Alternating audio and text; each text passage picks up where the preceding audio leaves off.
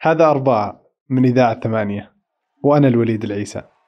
في نوفمبر الجاي بعد شهرين من تسجيلي هذا تعلن أمريكا عن رئيسها القادم. يا أن ترامب يكمل الأربع سنوات الباقية له أو أن الديمقراطي جو بايدن هو اللي بيفوز الترشيحات هذه كانت شوي استثنائية. مع كورونا في أشياء كثير صارت مع ترامب. مثل تأجيل بعض المؤتمرات وانسحاب مرشحين مثل بيرني ساندرز وغيره. وفي بالجهة الثانية انهيار اقتصادي جاء من كورونا ومظاهرات كانت كلها تعتبر ضد ترامب. بس اللي يهمني اليوم وش بيفرق فعلا إذا فاز بايدن أو إذا استمر ترامب بالرئاسة وش بيفرق بالنسبة لنا هنا في المنطقة؟ بيجاوبني على هذا السؤال طالب دكتوراه العلوم السياسية أندرو ليبر. طبعا التركيز يعني أعتقد يعني طبعا أهم شيء أعتقد للجمهور في في الخليج يعني هو اي تعامل مع إيران لأن هذا كان طبعا محور كثير من المناقشات في إدارة أوباما. من الواضح من كل ما قال بايدن ومن كل ما قال مستشاريه إنه يريدون العودة إلى طاولة المناقشة كي يحاولوا يعني إخلاص وعودة إلى نوع من صفقة نووية مع إيران. وطبعا هذا السبب يعني أعتقد المعارضة لكثير من أتحدث معهم في في دول الخليج عن بايدن إنهم خايفين إنهم يرجع الموضوع ويعني يطرح يفتح مجال لإيران في كل منطقة من المنطقة بس هذه الصفقة مو تمت في وقت أوباما؟ يعني أيوه بس مع مرور الوقت مع الرئيس ترامب تقريبا حاول يعني يقوض الموضوع وحاول سحب من من من الصفقه ويعني طبعا الآن إيران يعني تعتبر إن هذه الصفقه غير موجودة تقريبا رغم إنه بعد الدول في أوروبا تحاول يعني تخلص الموضوع وش وش كانت تنص عليه الصفقه في وقت أوباما؟ الصفقه في وقت أوباما كانت إنه سيكون تخفيض بعض العقوبات على إيران آه وسيكون في يعني نوع من العلاقات الدبلوماسية بين أمريكا وإيران مقابل أنه إيران تمنع نفسها تقريبا من التقدم نحو أسلحة نووية وأنها تسمح للمفتشين يدخلوا البلد يأكدوا أنه ما في يعني أي أسلحة نووية.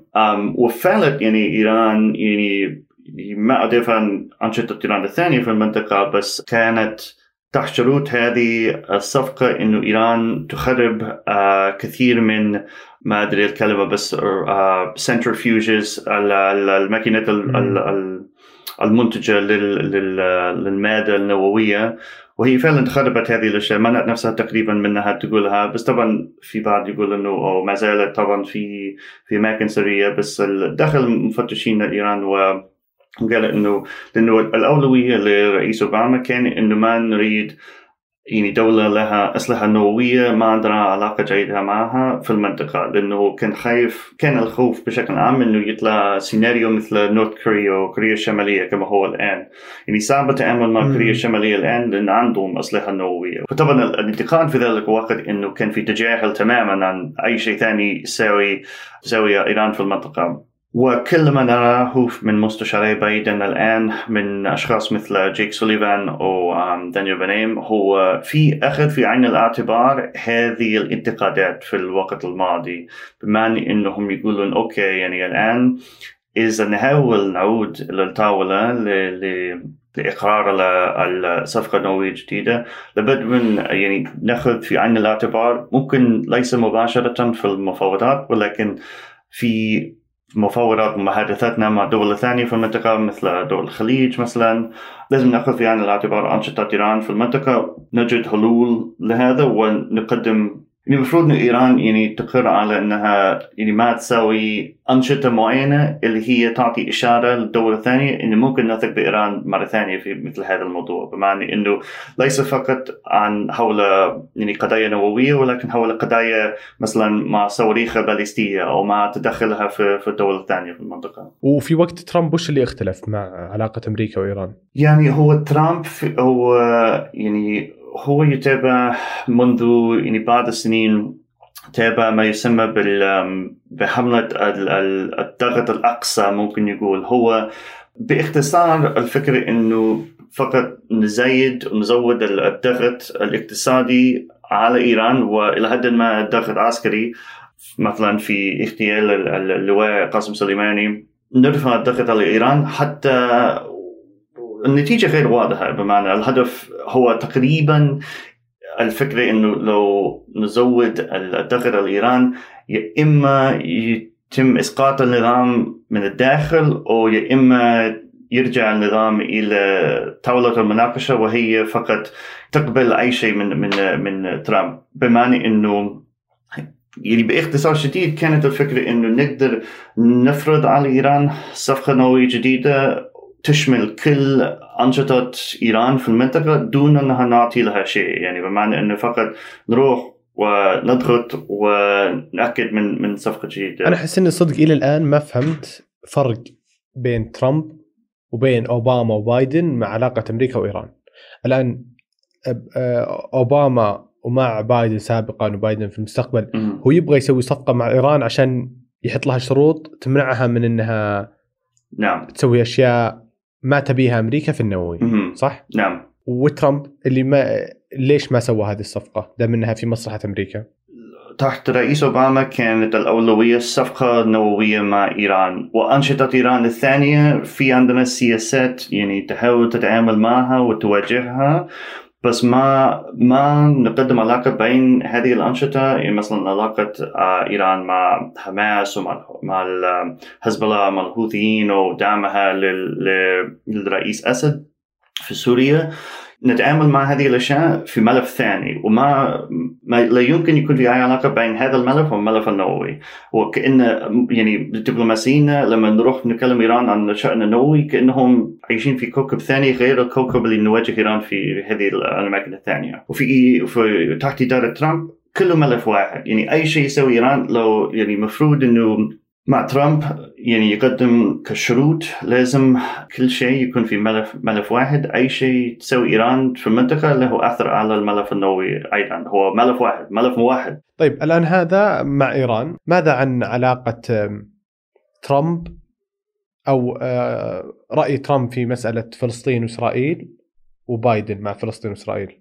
نعم الحزب الجمهوري يعني موقفهم واضح. بما أنهم فقط يعني يدعموا إسرائيل يعني 200% ويعطي لهم كل اللي يحبون تقريبا.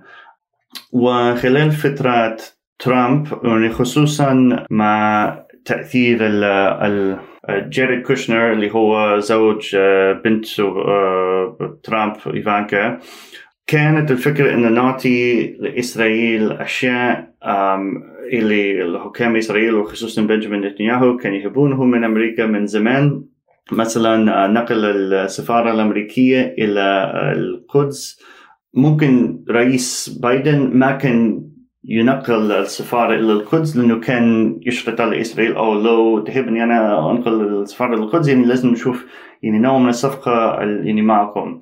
ولكن لو يجي هو بايدن إلى الرئاسة ما يرجع ال ال ال السفارة إلى تل أبيب. هو فقط يقول هذا الشيء سواه الرئيس ترامب يعني ما أقدر. هو تكلفته السياسية له ما يحب يدفعه لأنه عنده أولوية ثانية. وطبعا كان الهدف المعلن من من الرئيس ترامب إنه هو يقر سقط القرن ما يقول. يعني يحب يكون في صفقه كبيرة جدا بين إسرائيل وبين كل دول المنطقة وإن يكون في حل دولتين. وطبعا ما شفنا هذا. بعد المشاكل اظن في المنطقة إنه ما حاول ما حاولت إدارة ترامب تفرض أي تنازلات على إدارة نتنياهو. فمثلا كان آه، بس الموقف المملكة العربية السعودية واضح من البداية يعني عندنا المبادرة العربية للسلام يعني المفروض تأخذوا هذا في عين الاعتبار يعني كخطوة أولى علشان نفكر في في الموضوع هذا. وحتى جيري كوشنر قال إنه يعني والله ما ما أعرف شيء عن هذه المبادرة وما أحب أقدمها إلى يعني الشيء. فكانت الفكرة من من الأول كيف نحقق كل ما يمكن لإسرائيل دون تنازلات في أي مجال من المجالات. وهذا اظن الفرق بين ترامب وبين بايدن لأنه بايدن يعني يعتبر داخل الحزب الديمقراطي يعني داعم لإسرائيل أكثر من الموقف الوسطي للحزب. يعني رغم أني قلت إنه بايدن وسطي داخل الحزب ارائي حول إسرائيل وعلاقة أمريكا مع إسرائيل هي ترجع أكثر إلى الوارد. في بعض الشك ممكن نقول في في هذا في, في قيمة هذه العلاقة داخل اليسار الأمريكي وداخل الحزب الديمقراطي في الوقت الحالي حيث يكون في يعني هناك بعض الناس يظنون لماذا يعني ندفع مليارات الدولار دعم لإسرائيل؟ لماذا ندعم إسرائيل وهي والحكومة الإسرائيلية تحتل فلسطين وتسبب لنا مشاكل مع دول الثانية في المنطقة؟ ففي ضغط على الحزب أكثر مما كانت في أوقات سابقة. طب إذا تو كنا نقول ان بشكل عام الجمهوريين يدعمون إسرائيل. نعم. والآن بايدن عنده علاقة شخصية مع آه، رئيس وزراء آه، إسرائيل. نعم. بايدن ممكن نقول إنه بايدن ممكن يختلف؟ بايدن والحزب يدعمون إسرائيل مع التحفظات ويكون في شوية شروط على هذه العلاقة. ولكن الحزب ككل يعني غير داعم لهذه الدرجة. وإن هذا معنى أنه يكون ممكن يكون في ضغط من الناشطين داخل الحزب وحتى من صعب نراه من الكونغرس الأمريكي ككل ولكن بعض الفئات من الكونغرس الأمريكي ممكن تضغط عليهم علشان تأخذ بعض الخطوات الناقدة لإسرائيل في الداخل علشان يعني تجيب شوية تنازلات من من إسرائيل يعني بشكل عام. طيب الحين إذا كان فيه في أمريكا مؤسسة الرئيس وفي آه، آه، الكونغرس مجلس النواب مجلس الشيوخ نعم آه، هل بالضرورة إن كل رئيس يجي بيغير سياسة أمريكا الخارجية بهذه السهولة؟ مو المفترض انه فيه مجلس واضح للنواب، مجلس واضح للشيوخ.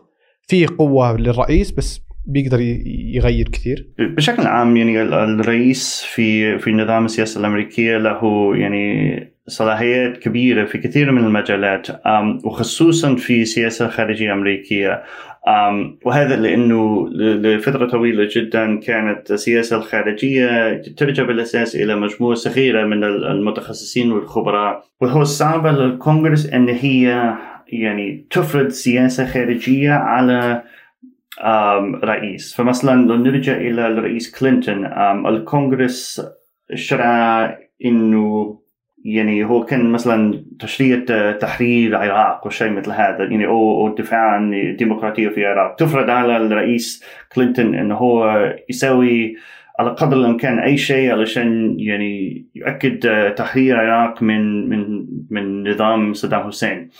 فطبعا كلينتون شاف هذا وقال أوكي أنا هحاول قدر الامكان أسوي شيء. وتقريبا ما سوى شيء. يعني أطلق بعض الصواريخ في في وضع معين بس ما كأنه قام بسياسه خارجية كاملة.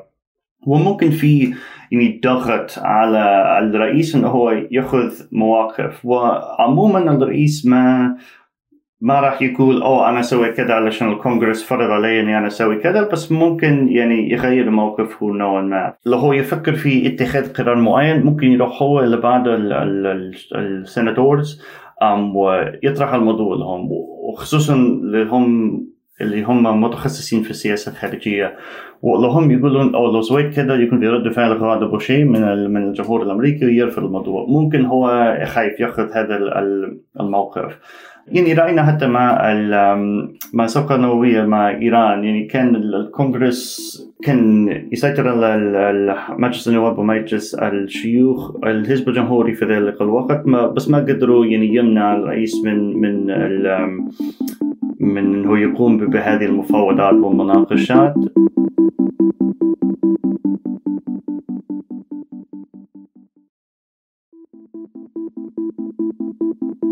طيب وإذا جينا على دول الخليج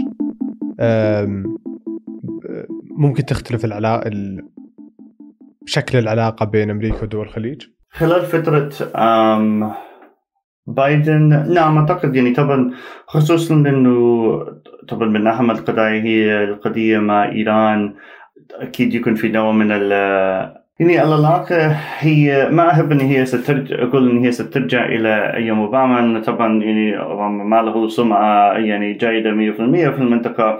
بس تكون العلاقة أعتقد يعني طبيعة أو طابع العلاقة راح يغير. بما أنه يكون في مؤسسي أكثر يعني أو عن طريق المؤسسات. لأنه خلال فترة ترامب يعني صارت العلاقات تكون شخصية جدا. هو كأنه السياسة الخارجية أمريكا أمريكية كلها تدور حول فقط مايكل بومبيو وجيرد كوشنر ودونالد ترامب. وهذه الأشخاص الثلاثة وكأن السياسة الخارجية وكل دبلوماسيها غير موجودة. وكلهم مش عارف جالسين يعني يروحوا بعض المقاهي ويقرأوا جرائد ما أدري. بس مو بهذا تو قاعدين نقول إنه مع بايدن نفس الشيء. إذا عنده علاقة مع أوروبا شخصية أغلب رؤساء أوروبا ومع رئيس وزراء إسرائيل. نعم هو بس الفرق هو إنه ترامب يعتمد على العلاقات الشخصية كي يمارس السياسة الخارجية بالكامل ولكن بايدن راح يستخدم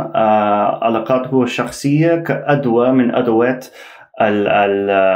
السياسة الخارجية ولكن هو راح يعتمد على الخبراء والمسؤولين حقه علشان يديروا الأمور لأنه طبعا نحن يعني شبه إمبراطورية يعني نحن موجودين في كل أنحاء العالم فما يقدر إنه يعني ممكن الرئيس بايدن يعني يعتمد على علاقاته الشخصية في بعض المواقف المعينة اللي تفيد الأمر. بس ما يقدر هو يكون في كل مكان في كل وقت يعني أعتقد ما راح يعني ما راح يكون في انتقادات أو أو عقوبات مباشرة من إدارة بايدن لدول الخليج. ولكن اللي ممكن نراه هو لو في محاولة داخل الكونغرس يؤثر على هذه العلاقات ما راح يكون في هذا الدفاع الكامل يعني. الآن في آه، نوفمبر بعد ثلاث شهور هو اللي بيعلن الرئيس القادم صح؟ نعم.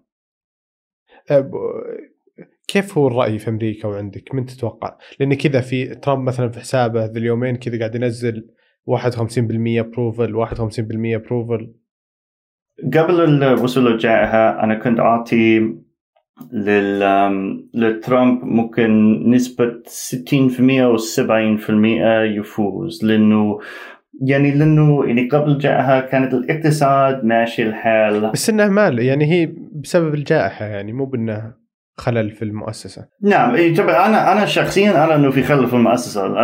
أحب أقول هذا بس ما أعرف إذا يعني هذا أثر الرأي العام بطريق بكمية تكفيلنا إنه هو ما ينجح. يعني أنا طبعا أنا ما كنت من بين الناس اللي يقول إنه لو المرشح بايدن يعني مستحيل إنه هو يفوز. أنا كنت يعني بوكي خايف المرشح بايدن مقابل مرشحين آخرين بس كان يمكن الواحد يرى طريقة من الناس اللي رفضوا ترامب بسبب آه، تصرفاته الشخصية بسبب الخلل في المؤسسات وهذه الأشياء. فطبعا كان له أثر بس رأيته انه قبل جاء هذا جاءها الأثر كان ممكن 40% بس كنت أقول نفس الوقت إنه يعني كثير من آه، شعبويته يعني ترجع إلى الاقتصاد.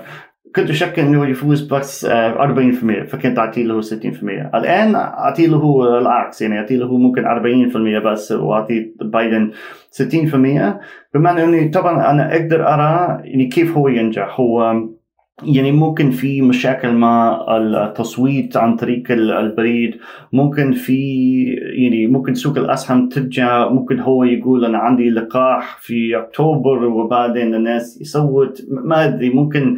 بس أنا أرى طريقة رغم إنه في الماضي كنت أرى طريقة كيف بايدن يفوز بس كنت أظن بالأغلبية إنه ترامب يفوز. الآن أرى إنه أنا أرى كيف يمكن لترامب يفوز ولكن بنسبه كبيرة إنه في فرصة إنه بايدن يفوز لأنه لأنه كان كان كان من ضمن ميزات ترامب ضد بايدن إنه ما في دائما يقول في الاستدلال على رأيي إن الناس غير متحمسين لبايدن إنه حتى اللي يشجع بايدن غير متحمس له. ولو اتصال كان ماشي الحال أنت تعتمد كثيرا على يعني هذه الحماسة اظن بس يعني لو عندك هذه الجائحة وأنت فقط تحب إنه أظن إنه في فئة من الناس يظنون إنه أوكي أنا رغم إني أنا غير متحمس لإدارة بايدن أنا أريد أنه أول شيء اني ما مو لازم إني أنا آخذ بالي من كل اللي يقوله الرئيس اني كل يوم لأنه ممكن يغير من لحظة لثانية ويقول شيء لتويتر يغير العالم. وشيء ثاني أحب إنه شخص يجي ويقول لي إنه هو راح يحل يعني هذه الجائحة لأنه واضح للناس إنه الوضع غير مستقر ويعني ممكن يستقر نوعا ما بس الوضع ما يتحسن. لما تجربة أمريكا هي فعلا يعني أسوأ تجربة من بين الدول المتقدمة. يعني هو ما في مبالغة بس ننظر إلى أوروبا. عندي أصدقاء في أوروبا كلهم يروحوا المقاهي والمطاعم يعني الأشياء شبه عادي يعني. وحتى دول الخليج يعني هو عندي أصدقاء في في الإمارات في السعودية يقولون أوكي طبعا عندنا شوية في شروط جديدة لازم نحترمها بس يعني الأمور ماشية الحال. يعني أنا كنت أشجع ترامب بس الآن آه، مع هذه الجائحة فقط أريد أن الشخص يجي يعني يحل المشكلة. وحتى لو ترامب حتى لو بايدن ما عنده الحل السحري إنه هو يحل أي شيء يعني آه، بلحظتين ممكن يصدق به أكثر مما يصدقون بترامب. ما أدري. شكرا أندرو. عفوا يا وليد. موعدنا الأربعاء.